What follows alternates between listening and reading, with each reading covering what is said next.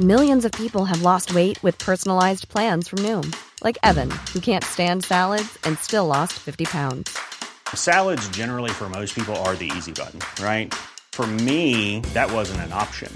I never really was a salad guy. That's just not who I am. But Noom worked for me. Get your personalized plan today at Noom.com.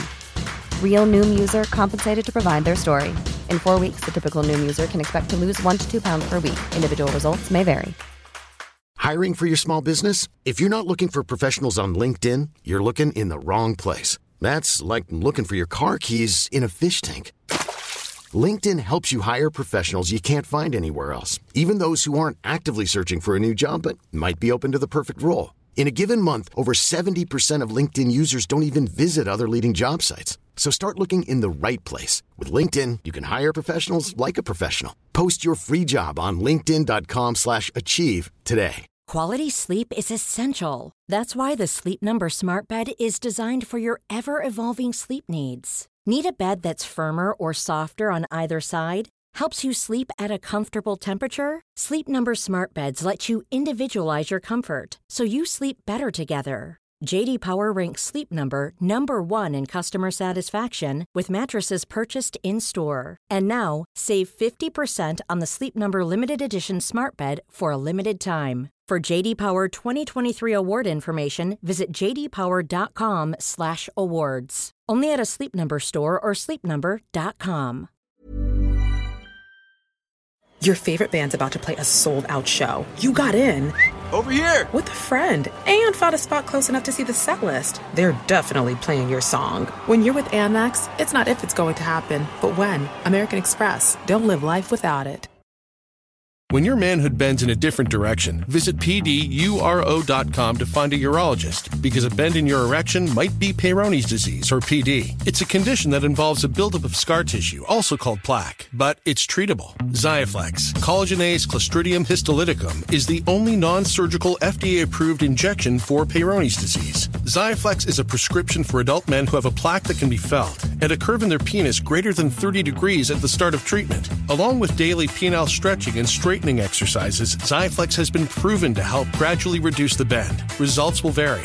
Don't receive if the treatment area involves your urethra, the tube that urine passes through. You're allergic to any collagenase or the ingredients in Xiaflex. May cause serious side effects, including penile fracture or other serious injury during an erection, severe allergic reactions, including anaphylaxis, and localized skin and soft tissue death called necrosis due to hematoma, which could require surgery. You may feel sudden back pain reactions after treatment. Seek help right away if you have any signs of injury. Do not have sex or any sexual activity during and for at least four weeks after each treatment cycle, which includes two injections, one to three days apart. Tell your doctor about all your medical conditions. If you have a bleeding condition or take blood thinners, as risk of bleeding or bruising at the treatment site is increased. Ask your doctor about all possible side effects and for product information. Talk to a urologist about Xiaflex. Find a Xiaflex trained urologist at pduro.com or call 877 942 3539.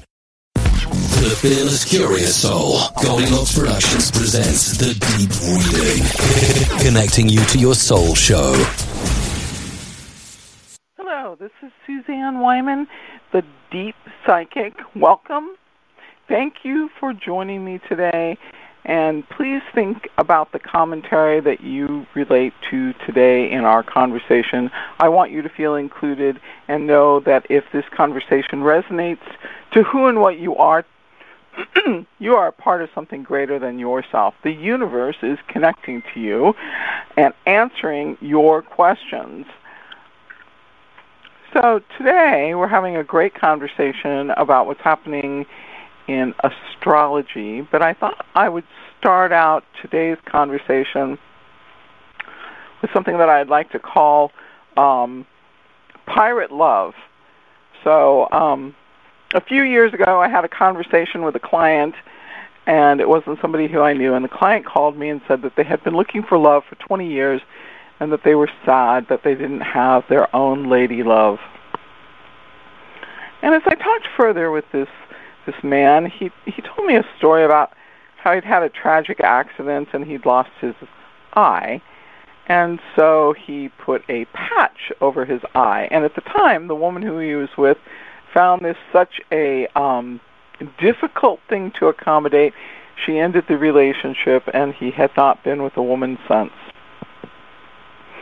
And I asked him, I said, Well, how do you feel about getting a glass eye? And he said, Well, you know, if I meet somebody, they accept me for who and what I am, or they don't. And that's really the end of the conversation. And I thought about that, and the first thing that came to my mind was pirate.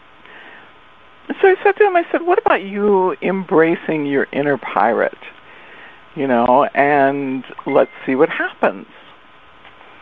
He embraces his inner pirate, and uh, our conversation goes on, and I tell him that he will be meeting a woman who is also a pirate from his past life, and he will recognize this woman because she will have a hook. I have to tell you, I have never in my entire life come close to giving somebody that sort of advice in a conversation. Uh, he called me back a couple days later and told me that he had uh, indeed met the woman, and she was in fact missing her hand, and she did have an artificial clamping sort of device. And then he called back a few months later and said that uh, everything was on schedule. They were going to be getting married, and this is the story of pirate love. So, be yourself, be authentically who and what you are in the world, and live from that place. And when you do that, uh, all of the things that you need in the world are given to you, and all of your prayers are answered. Uh, so, today's show is different because I'm going to be taking and allowing people to call in, and as they call in, I'm going to go through um, the conversation with them. So today, if you'd like to call in, it's 206 806 9965.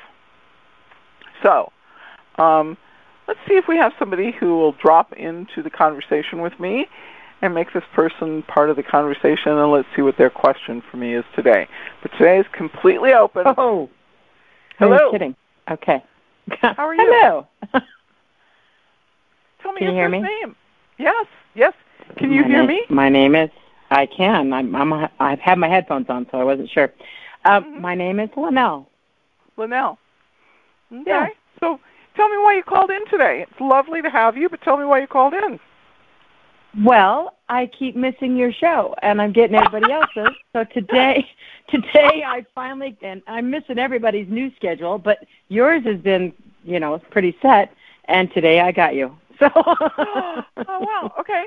So tell me, um, let's do you telling me what the weather's like in your area today. It is uh, beautifully sprinkling. Huh. Okay. It smells so good. The rain smells so fabulous. Okay. Huh. So you have this whole um, persona. You love to be hardworking, loyal, trustworthy, but the primary issue for you is always about loyalty. Is somebody loyal to you? Are they able to honor their loyalty? And can you trust them to be loyal to you throughout whatever goes on? You do need beauty in a way that is kind of uh, non-traditional. So some of the things that you find beautiful would not necessarily be considered mainstream beautiful, but you do need beauty. You called specifically to talk about a relationship question that you have going on. And if there's some sort of a question going on, you're trying to interpret this person's acts, how they could be understood better to support the process of loyalty. That's your primary process. Is relationships have to be about loyalty, loyalty, loyalty. Hmm. I don't know if I've thought of the word loyalty. Really? Huh. Yeah. Um, obligated. I probably would have thought of. I probably would have put obligated in there instead of loyalty. Um, Uh-huh. But I, would like to learn. But I think, I think it's been confused. Yes. Okay. Oh, that was an interesting message. So let's talk about loyalty. There are some people that have an extremely high um, expectation of loyalty. They believe that if you say you're going to do something, that's like a promise that's etched in stone. It's it's not something that you can ever really take back, or or you reveal the flaw of your character. And these people believe that if you really are a loyal human being, you would rather die than dishonor your word. Needless to say, they have very few people in their inner world. Okay, that's that's Got it. probably that's probably like the most extreme example of um, a person's perception of loyalty, and that goes back to the the place of King Arthur and the Round Table, and it goes back to a time where um, where there really was Yeah, and if you, yeah, and if you say no, we're going to cut your head off. Uh, yeah. right. There was not much. There just was not much. There wasn't much clothing. There wasn't much food. There wasn't much life expectancy. Um, and death was more dominant than life. Um, Mhm. Women's life and children's life was very, very minimal. So you also didn't give your hasn't word easily. You didn't give it. You didn't say, "Oh, I'll do that for you." You thought long and hard before you made a commitment or a promise. And so um, the process of loyalty was established. You know, you were loyal to your word. You were loyal to the person you gave it to. Um, there was there was a great deal of prestige attached to you as a person if you could be loyal in all circumstances. You got a lot of honor and a lot of recognition. So that's kind of an interesting shift to where we are today. And you say it's about obligation. But if we look at the word of obligation, um, a person who doesn't uphold their obligation to you is a person who's it's very hard for you to work with, very hard for you to have a relationship with trust and um, to be connected with that person. So that's an interesting. You you took it to a different point, but really loyalty is upholding your obligations without question. Yeah, uh, that made complete sense. Like full circle. okay. Oh, you know what? I got to tell you something. There's a lot of people that don't really understand my style of communication, and I think that sometimes I get so out there in the concept or the tangent that's at stake that I don't go back to the practical dialogue. But you, you did get it, and you know, um, I do. think you. I do. Oh. Okay, so have we answered your question? Uh, you brought in another uh, level, and I, it was needed for me to see it, and I wasn't seeing that. Um, Okay. So that was cool. I've, I've said that at different times, but it's Uh huh. because I because I keep accelerating. Now that's a that's another level of that lesson that I have now gotten to. So here's the, here's the here's the interesting thing is is that um, first of all, I think that you're really a fearless human being. I think that you really do have a way of just really coping with what happens, and so you have a tendency to attract people into your world who you end up taking care of. It's never your original intention, but you see that they have a difficulty or an obstacle, and it's such an easy thing for you to resolve that you go about doing that for them. And then they have a sense that because you've done it, that there's a deep it was my, connection. it's my job. Oh, wow. Yeah. It's a, it's a deep connection. And so they make you feel as if you are obligated to do these things. But the interesting thing of it is is that this is something I had to learn in my life and that was is that if I did things for people and they never learned how to do it and I was not only depriving them of the experience of learning how to do it, I was also depriving them of the opportunity of growth.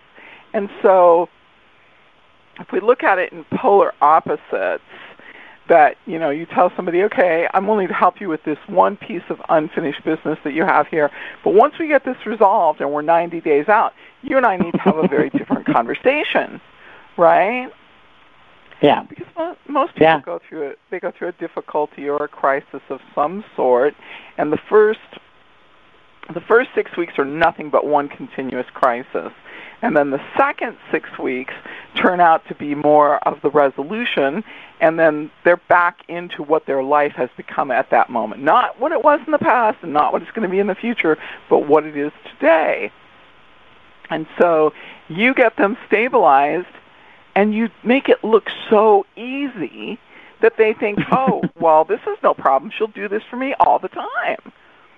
Yeah, yeah, I've shifted that, and now I've slid into the um, the backslash of not doing it for those people that I've done it for so long.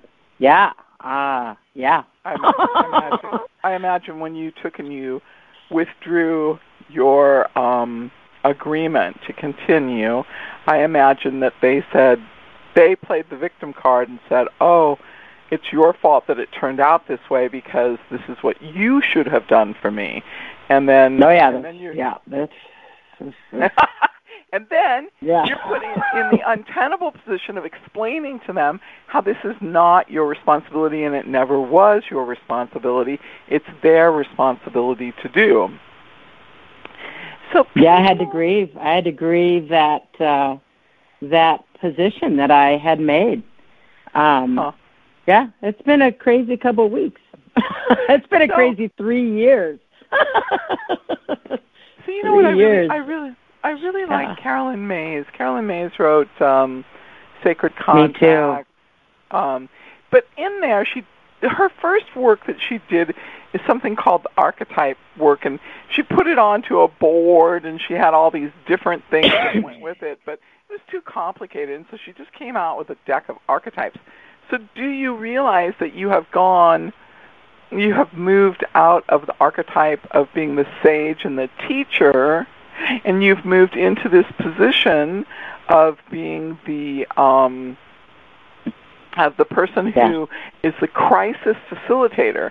And so um, I am sort of curious, you know, in general, what area your um, work is that you use for income. The work that because you have two types of work. One is your spiritual work and your emotional work, and the tangential sort of um, greater than who and what I am living in the universe process, and then you have a day-to-day um, type of work. So I'm, I'm just, you know, curious what field you're working in. I'm in the construction and uh, hospitality of rentals and building of homes. I do all of it, like a caretaker. I'm a caretaker contractor. There you go. Right, right. So you know, I'm always amazed. Here's a personal observation. I come from um, a lot of um, construction, you know, involvements with friendships and um, family and so Good. forth. So I get it. Here's my question. I feel that.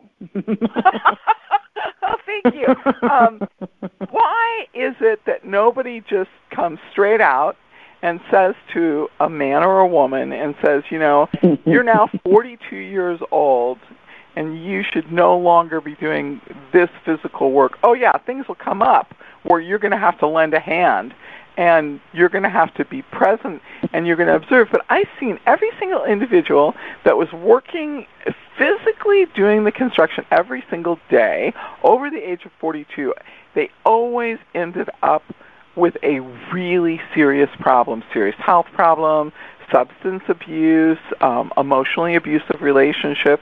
And I just, I don't know why somebody doesn't just tell them, you can no longer do this work physically. You're going to be present, you're going to observe it, you're going to instruct, you're going to clarify, you're going to be the observer, but and definitely definitely if you see something's going to fall, put your hand in there.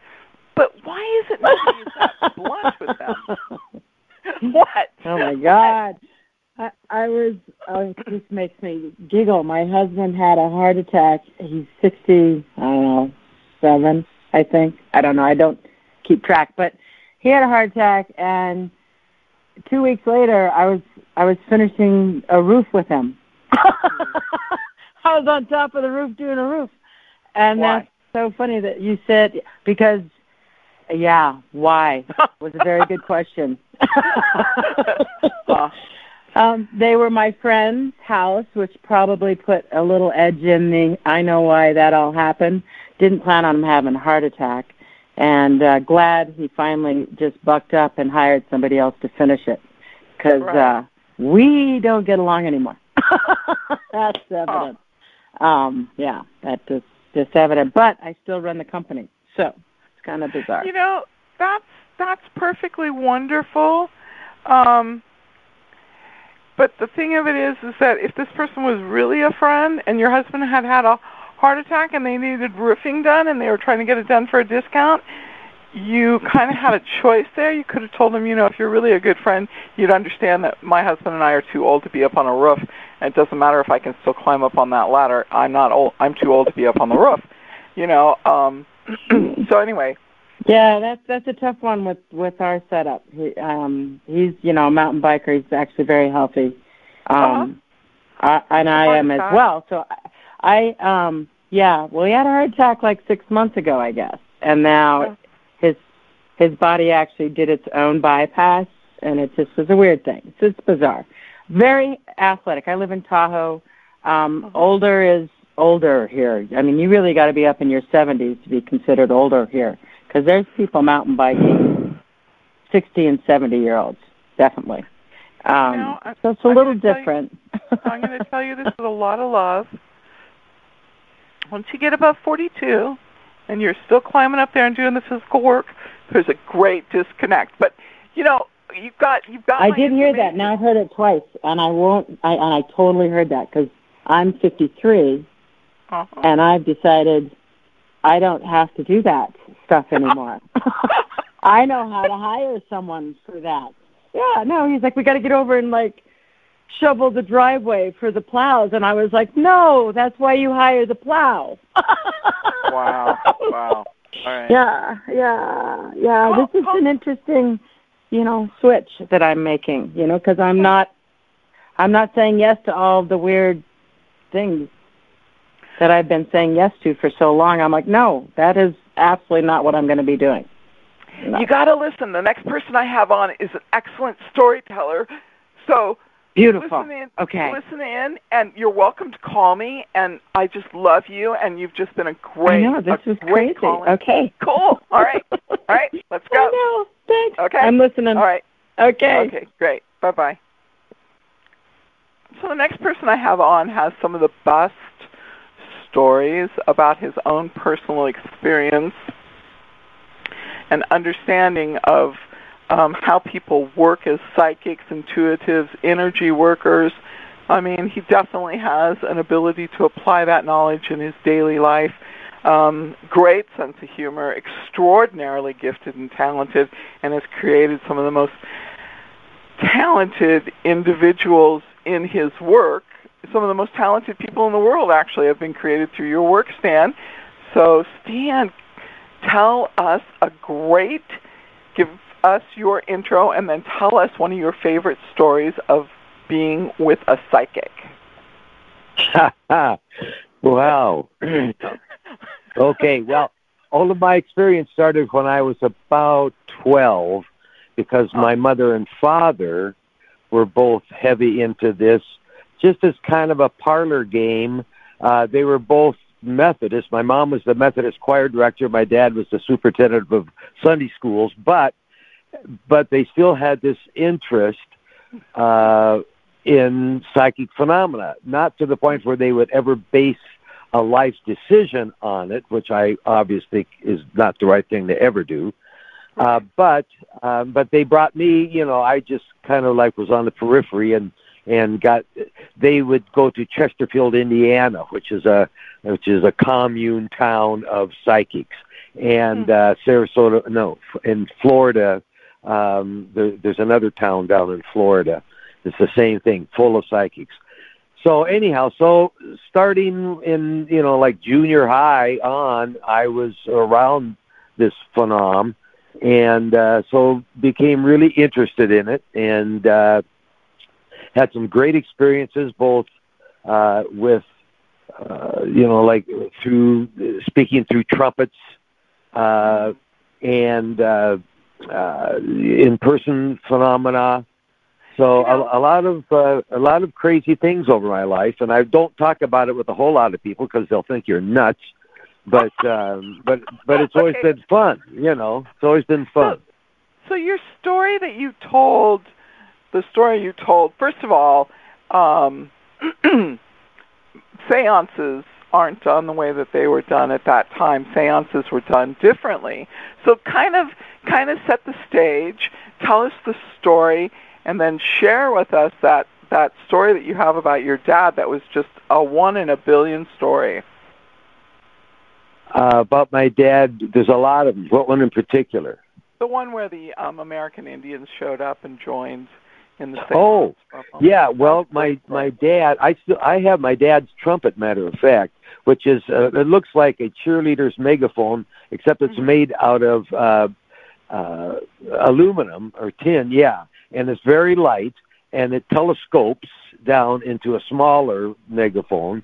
And my dad put luminous bands around it, so when uh, the lights went out in a séance, he was still able to track his to make sure there wasn't somebody actually holding it and uh you know messing with us that way. So uh the deal would be that we would all put the there would maybe be six or eight of us and we'd sit in the circle and we put the trumpets in the middle of the circle on the floor turn the lights off and then one by one people uh spirits would come through uh they would speak through your particular trumpet would elevate off that floor and you could feel it uh, come by you. You could feel the percussive P's and the B's on the end of that trumpet into your face.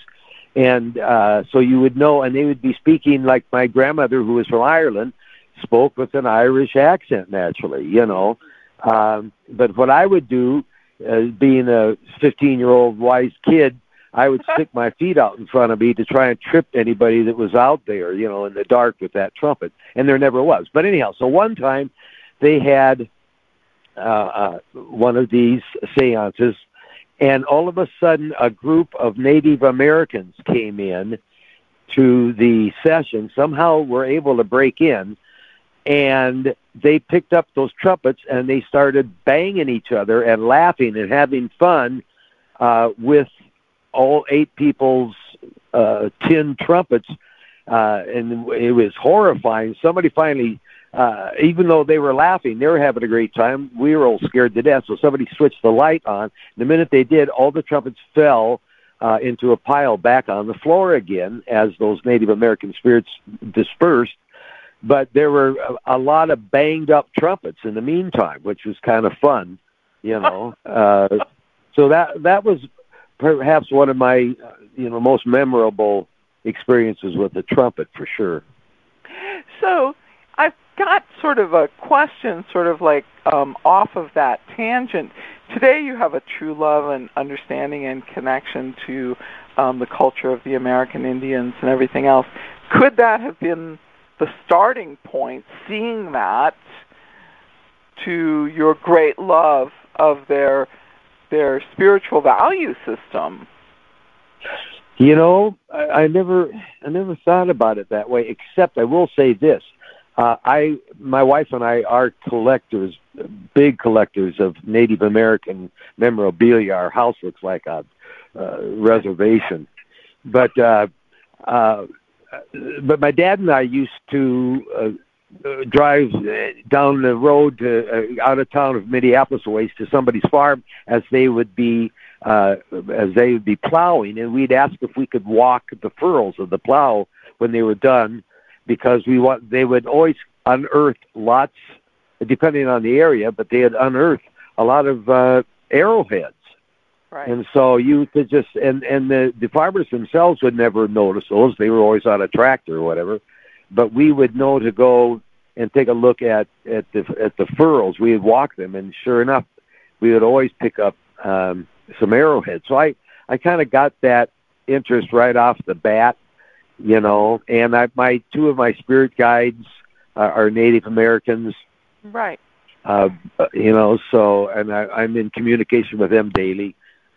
So uh, I, as I understand it, and there's controversy both ways about it, but that that everybody, almost everybody, at least here in our country, has a Native American spirit guide as one of their spirit guides. Could maybe be two of their spirit guides, but but uh, I I've been raised, and I kind of believe that that uh, that everyone, if if they want, and if they call on them and welcome them would have at least one Native American spirit guide. I have Blue Water and North Wind are my two, and I can call on them anytime. my dad had Red Poppy, uh, uh, a, a princess, as a spirit guide. So, uh, yeah, it's interesting stuff, man. You know, I'm I'm sure there. I, I feel very comfortable in that Native American aura. You know. Yeah. So, so yeah, that's first of all, Stan. What a great, what a great story. What a great tie-in, and what an interesting. So, at the time that you would walk behind the farmers, um, you know, turning the earth up, and you would look for these artifacts. At that time, historically, um, there was no preservation of American Indian burial grounds and burial sites. It was many, many decades later before anything like that even came into awareness. And when it finally did come into awareness, I think the usual fine was $500, and it was only much later that the lands were actually protected. So that's an interesting chapter in the history because I think in the end you ended up preserving part of their history because your intention was to preserve it. So right, exactly.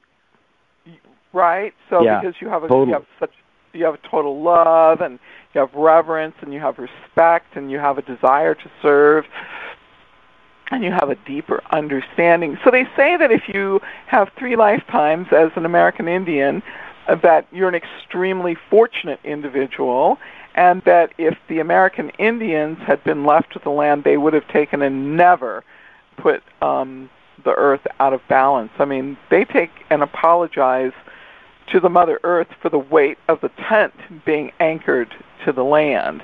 And so Yeah. when you actually, I mean, a lot of people look at some of their their customs and traditions because it varies tribe by tribe as being barbaric and so forth. But when you actually look at how they revere nature and the Mother Earth, Oh, for sure. Yeah. Totally, totally. Yeah, Yeah. totally.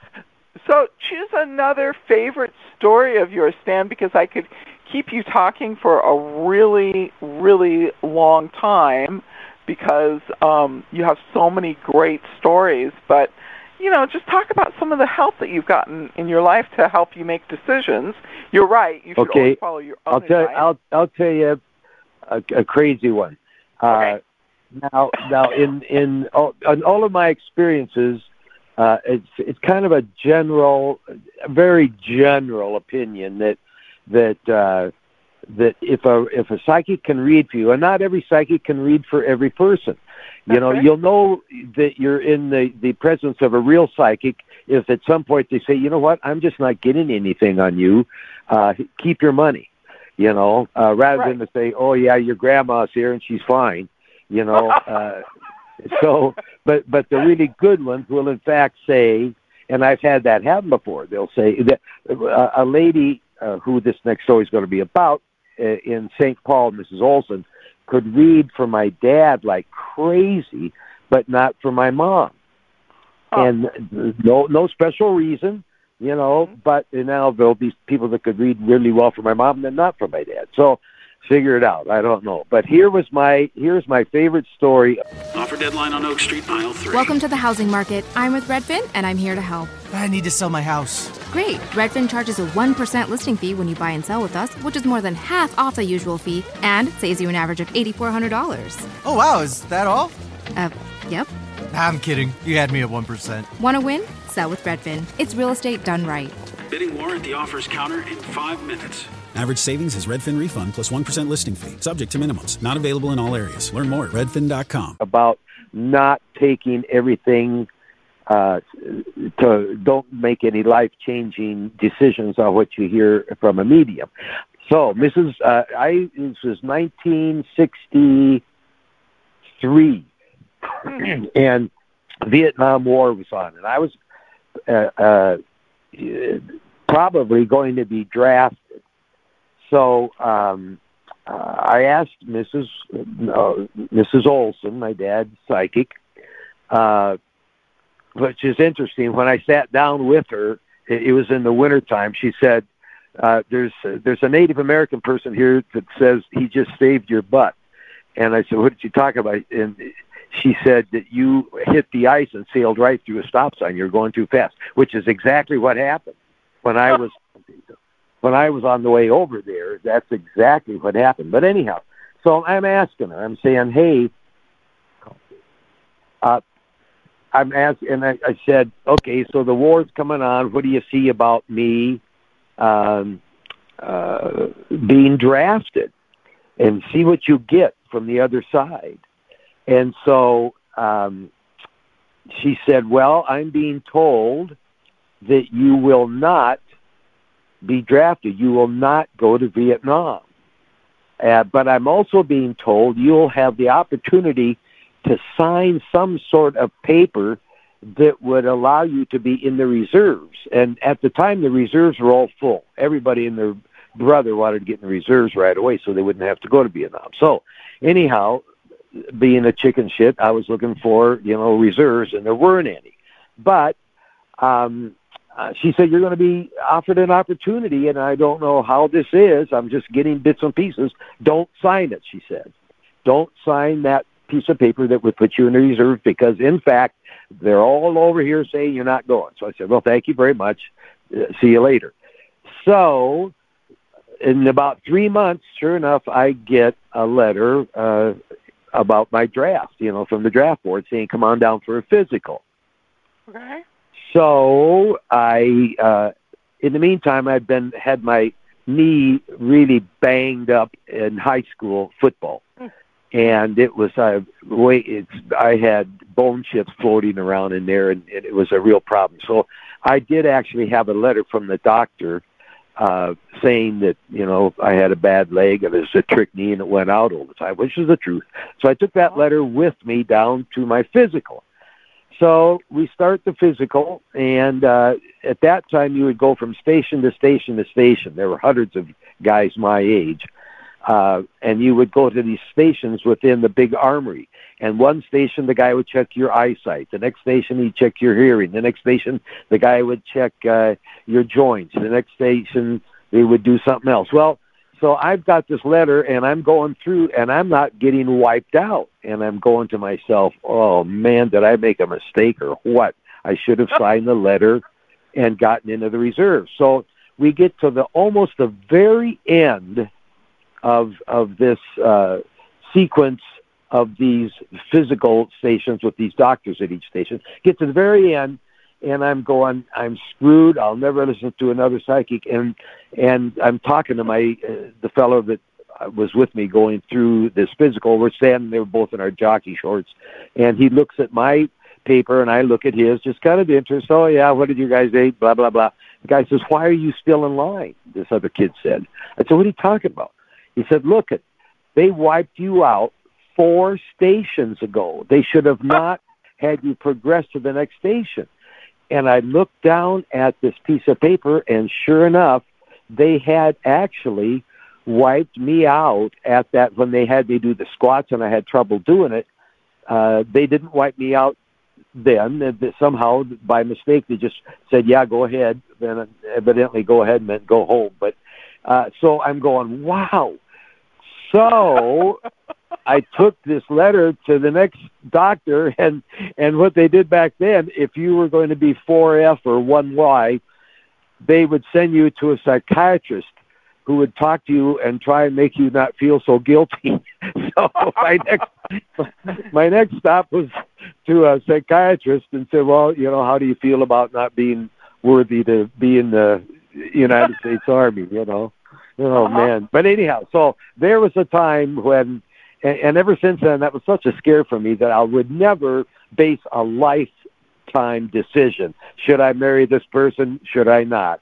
Uh, Should Uh-huh. I? do- You know, uh, it has to be maybe, uh, or it can be part of your decision making for sure, but definitely not the only thing you hang your hat on because that might be one of the days that that psychic was not reading you correctly, and then That's you'd be screwed. You know. so there's my there's my story. you know, um, so I agree with you. I think there's two things that you said that are really true. First of all, there are times when you meet with somebody and there's not that piece of chemistry, connectedness, understanding, or anything. And so, because I work in public a lot, and that's how you met me, there's still Uh-huh. things that I can do. I can take and um, look at somebody's palms or um, there's other things that I can do which are sort of I like to think of as rote activities. I could teach anybody how to read these sort of things. Um, but actually taking and doing psychic work where you pick up the energy, you internalize it, you decipher it, and then you read it back to the person does not always happen. And it's Right. not anything. It means nothing. And I too Right. have showed up someplace and somebody has asked me for a reading and I sat down with them and nothing happened and I've said, you know, thank you for having me over, but I'm going to go home now because I don't get anything from you. It's just not working. Um, Yeah. And the person Yeah, that's great. That's great. Well- yeah, that you're yeah that you're honest like that. You know. Well- now I still use a pendulum, however. Uh, Mhm. Next to my side of the bed, I have about a 250 pound crystal. It's, Right. I've had it for years and years, and it's surrounded by. I'm going to count them. One, two, three, four, five, six, seven, eight, nine, About 25 tomahawk heads is surrounding this this big crystal next to my bed, and then uh, on the nightstand next to the bed, I have uh, about a ten pound phantom crystal surrounded by twelve phantom big large phantom crystals uh, uh, crystals that I use as a uh, as a ring, you know, uh, Right. w- with twelve of them around there, and then uh, I over over both of these sets of crystals, I will use a pendulum as part of the decision making, or uh, we'll say uh, there's a there's a company that I'm uh, heavily invested in, and I have the stock certificate there. Uh, it still hasn't uh, manifested, but I put that stock certificate on top of this 300 pound crystal, and then I stand over it with a pendulum, and uh, if the pendulum and the pendulum spins to the right. When I ever ask a question of a pen of a crystal with a pendulum, to me I've allocated spinning to the right as being affirmative, spinning to the left as being negative. Now some people do just the opposite. It doesn't make a one bit of difference how you designate your spinning left or right, just as long as you understand it and you set that standard. So every day I will stand over this these crystals upon which uh, they are uh, on the actual certificate. Uh, Tara has made copies of the stock certificate, and I have them around the house under crystals. So, uh, and then I'll stand over them with the pendulum, and the pendulum will always go to the right, meaning that someday, yes, this Capella stock is going to actually flourish. And Right. uh, and if it does, I'm in great shape, and if it doesn't, I'm screwed. No. but but Ah. or, or if I if I'm debating on buying a car, I collect old vintage Corvettes.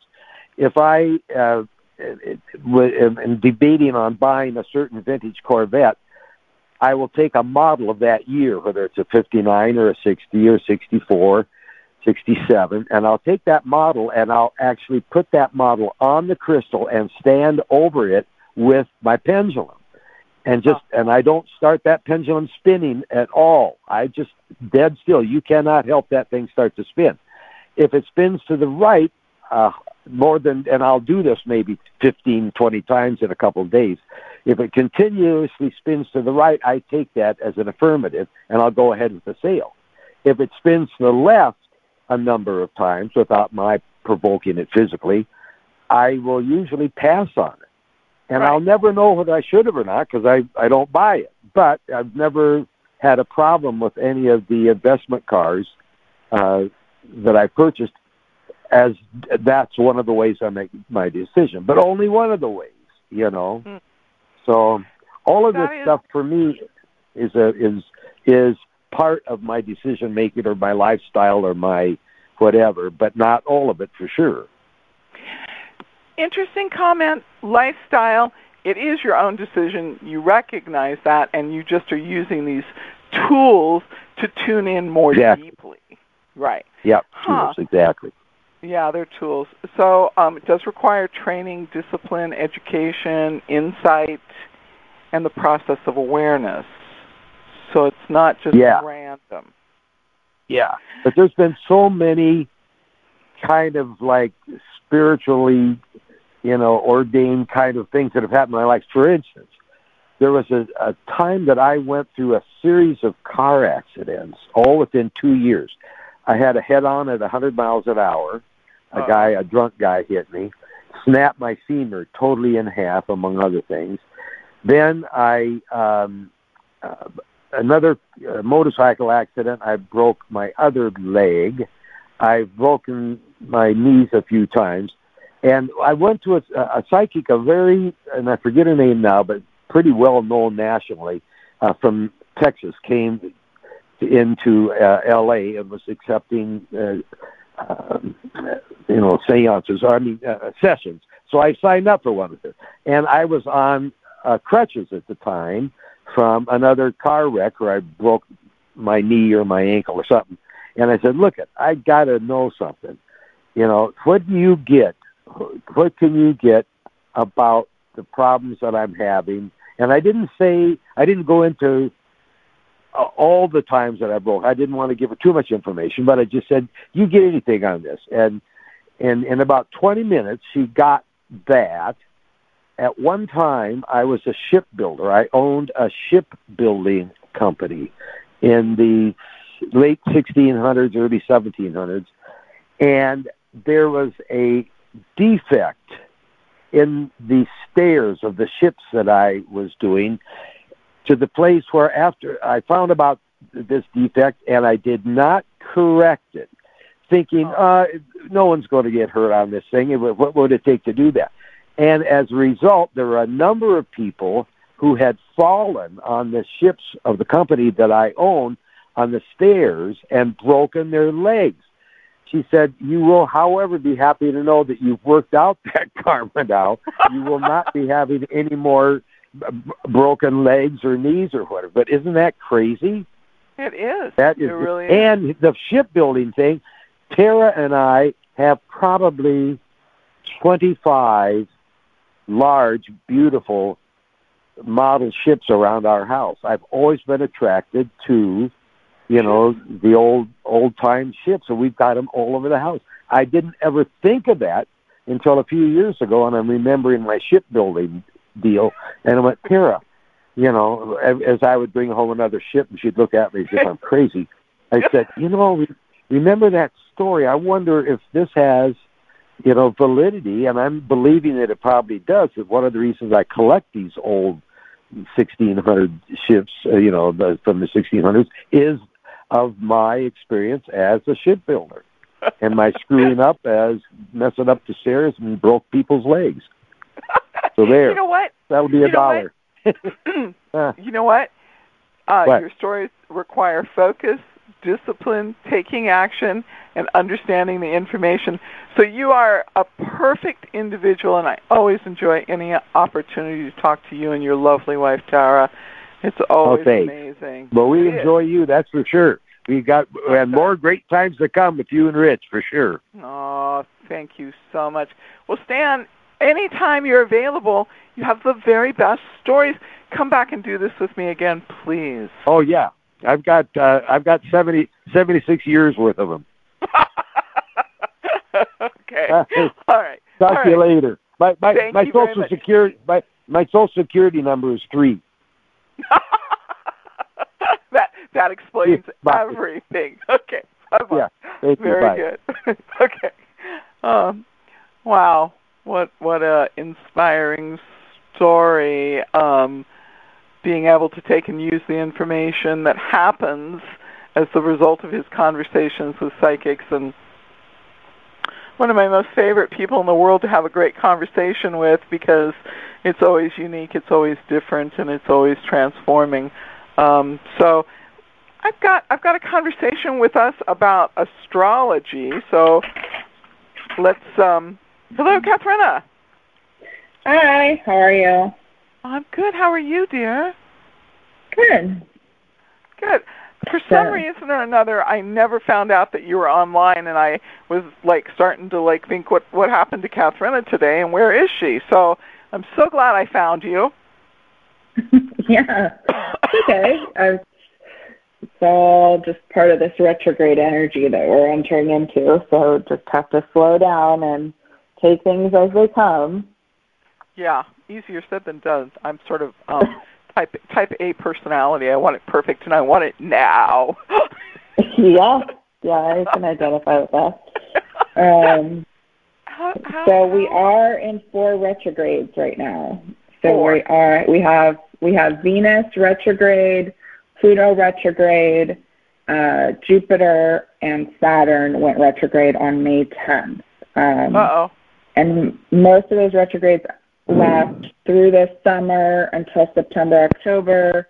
We have a short Mercury retrograde that comes up in June, so we'll have five planets in retrograde next month. But yeah, we've got a lot of heavy energy until um, that fall season. So, so tell me what. So we've got Saturn and retrograde, Saturn retrograde and Jupiter retrograde going uh, on the same day. That was on the 10th, on Mother's Day. So that's an interesting thing because um, Jupiter's son, Jupiter's um, child, uh, Saturn. Saturn's son is Jupiter. So Saturn is the father of Jupiter, and um, Saturn talks about restrictions, restrictions that are self-imposed, and that we need to break free of because they imprison us in order to reach our complete and full potential. And um, it's always it's very interesting that both of those pieces of the um, knowledge of our of astrology should fall into retrograde on the same day. So it's kind of like the things that restrict you and the things that could create the knowledge to free you from the restriction have both fallen into a slower pattern. But Saturn was told by a psychic, it was prophesized that he would be um, killed by his son. And so he did Yeah, not allow that's part- didn't Yeah, yeah, so he doesn't allow them to be born. And Saturn is part of a grouping of um, astrology concepts called the Titans. And so um, when you take and you think of them both falling into a retrograde, it's kind of like the energy that could birth you and give you freedom has been delayed, and the energy that gave birth to the concept that made you aware of the restriction has fallen into a retrograde. And it's interesting because I think that we really just need to slow down and look at life differently. It isn't anything bad, but it is going to be slower. It's definitely going to be slower. Yeah, so you talked a little bit about the mythology there, and Saturn, yeah, swallows all of his children. And um, I actually found a, you know, I always like to go find something new. So I did not know that Saturn was the brother of Janus, the two-faced god. So that's I like, you know, I like the mythology. So um, I always like finding new stuff. But um, yeah, so Saturn in um, Greek mythology would be Cronus, and he he has all these Titan children with his sister Rhea.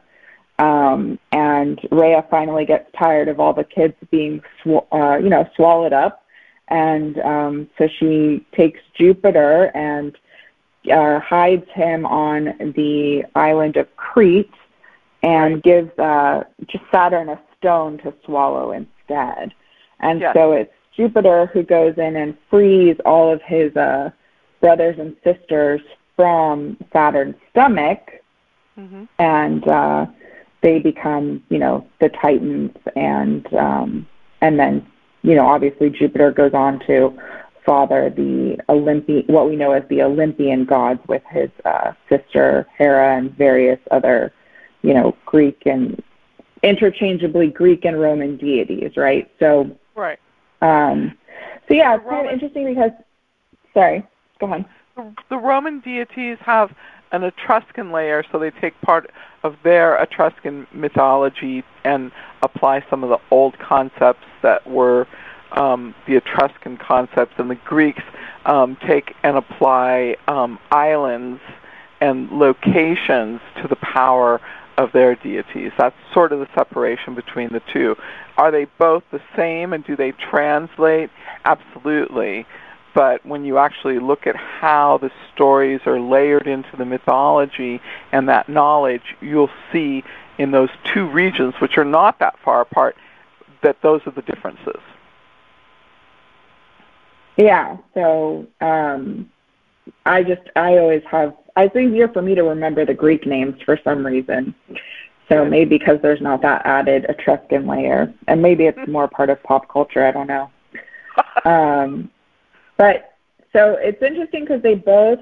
So Saturn goes retrograde in Aquarius and in Capricorn, and then Jupiter goes retrograde in Capricorn. So uh, a lot of um, you know about creating structure, uh, order, routine, um, you know, uh, re- relating to our ambition and our drive and kind of what we'd like to build and create. So, um, with the so let's do the Saturn in retrograde first.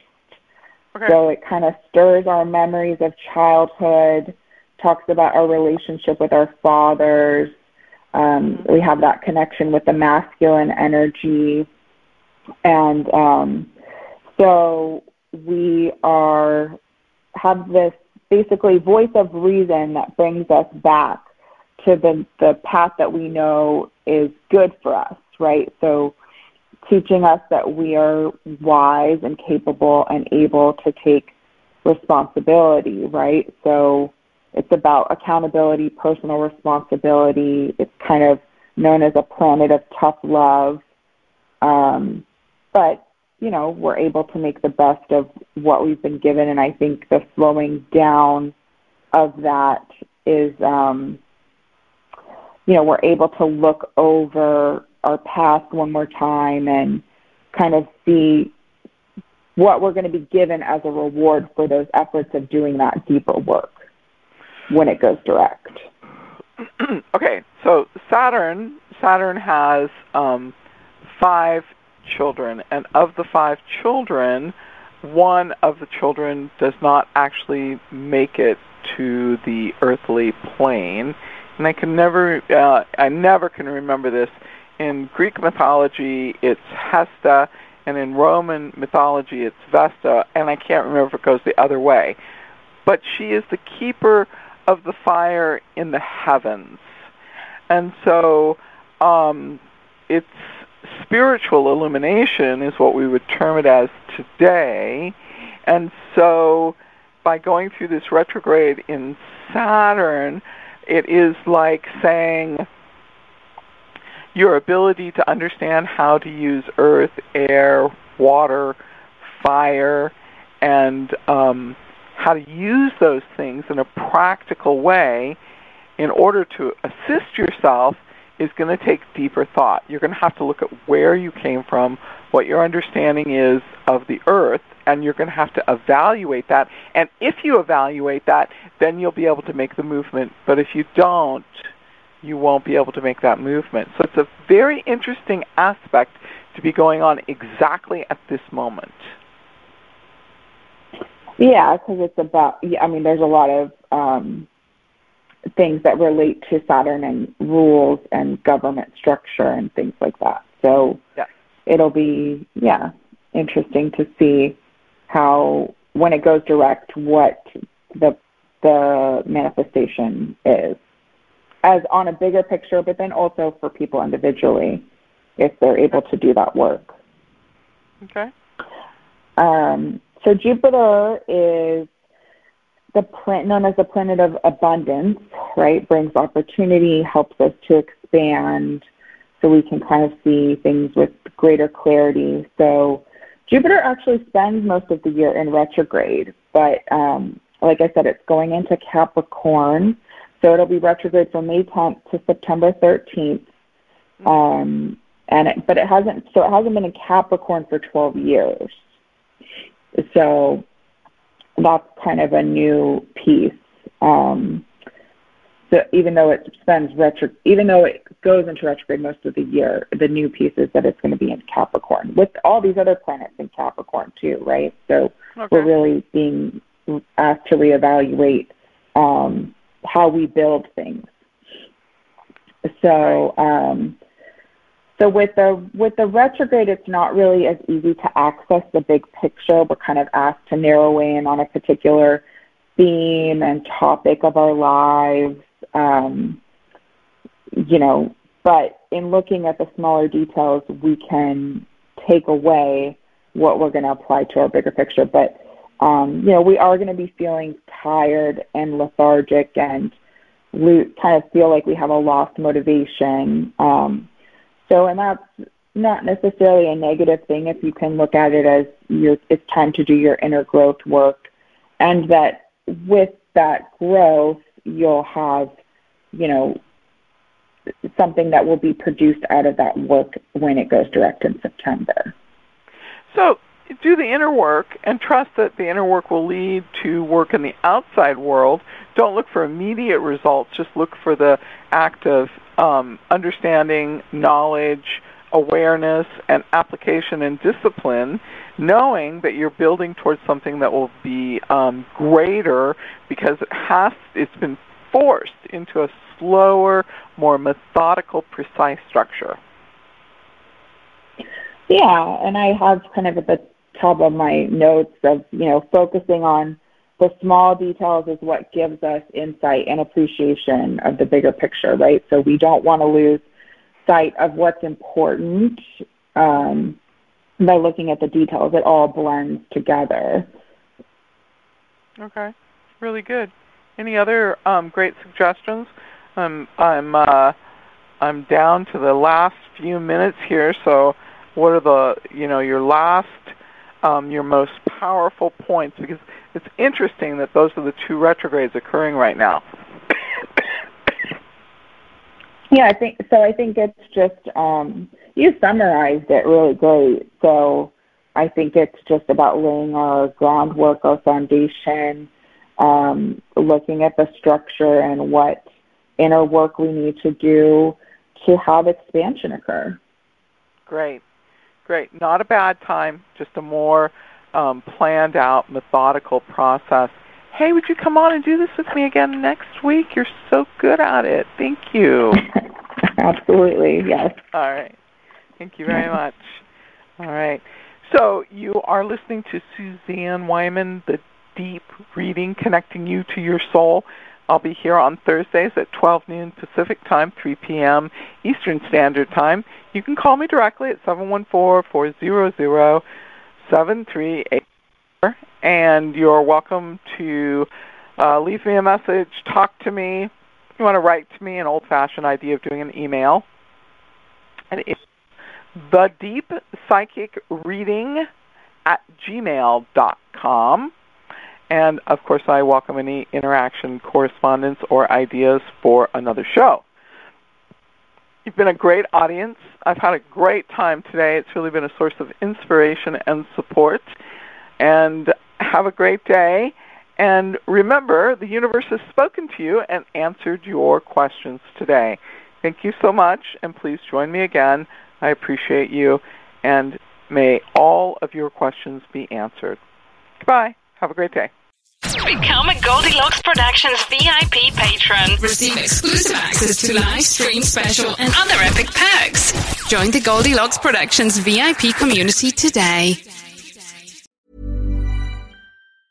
Ever catch yourself eating the same flavorless dinner three days in a row? Dreaming of something better? Well, HelloFresh is your guilt-free dream come true, baby. It's me, Keke Palmer. Let's wake up those taste buds with hot, juicy pecan-crusted chicken or garlic butter shrimp scampi. Mm. Hello Fresh. Stop dreaming of all the delicious possibilities and dig in at HelloFresh.com. Let's get this dinner party started. Even when we're on a budget, we still deserve nice things. Quince is a place to scoop up stunning high-end goods for 50 to 80% less than similar brands. They have buttery soft cashmere sweaters starting at $50, luxurious Italian leather bags, and so much more. Plus, Quince only works with factories that use safe, ethical, and responsible manufacturing. Get the high-end goods you'll love without the high price tag with Quince. Go to quince.com/style for free shipping and 365-day returns.